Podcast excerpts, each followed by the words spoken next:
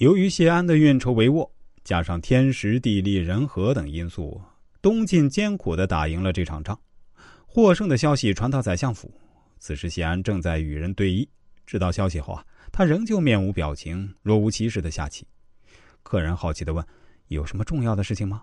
谢安却回答说：“也没什么大事情，不过是我们刚刚打了一场胜仗罢了。”在外人面前，即使天大的喜事，谢安也仍旧若无其事。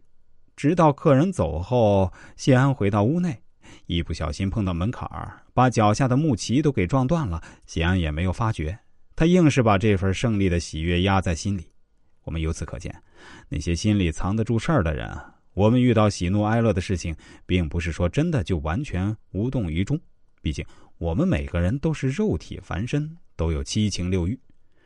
完全做到无动于衷，显然是不现实的。但是那些能够做大事的人，他们往往能够把自己的情感埋在心里，不让外人轻易察觉出来罢了。这可能就是牛人和普通人之间的一个显著区别吧。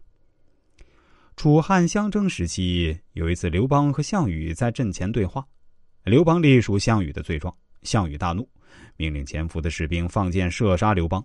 刘邦躲闪不及，一支箭射中了胸口，伤势严重。刘邦甚至疼得无法起身。此时事态严重，若是主将受伤，群龙便无首。万一楚军乘胜追击，那么汉军就会溃败了。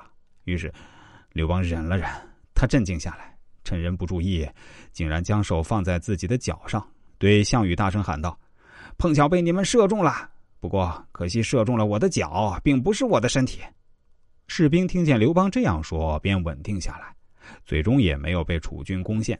因此，能够做到喜怒不形于色，才是领导者重要的手段。当组织内部遭遇困难时，如果领导者露出不安的表情或慌乱的态度，便会影响到全体员工。一旦根基动摇，就会带来崩溃。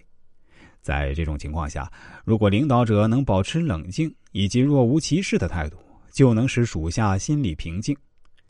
喜怒哀乐是人的基本情绪，世界上没有人能真正做到心如止水。他们并不是没有喜怒哀乐，而是不把喜怒哀乐表现在脸上罢了。对于每个人来说，如果想开创自己的一份事业，就要做到喜怒不形于色。只有这样，才不会被小人看出破绽，同时也能让自己的人格魅力提升。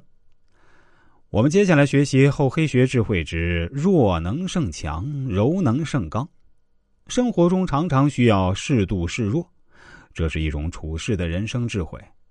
在生活中常常会遇到很多矛盾，尽管这些事情啊并不涉及到大是大非，就像朋友之间的争吵、夫妻之间的矛盾、父母和孩子的代沟等等。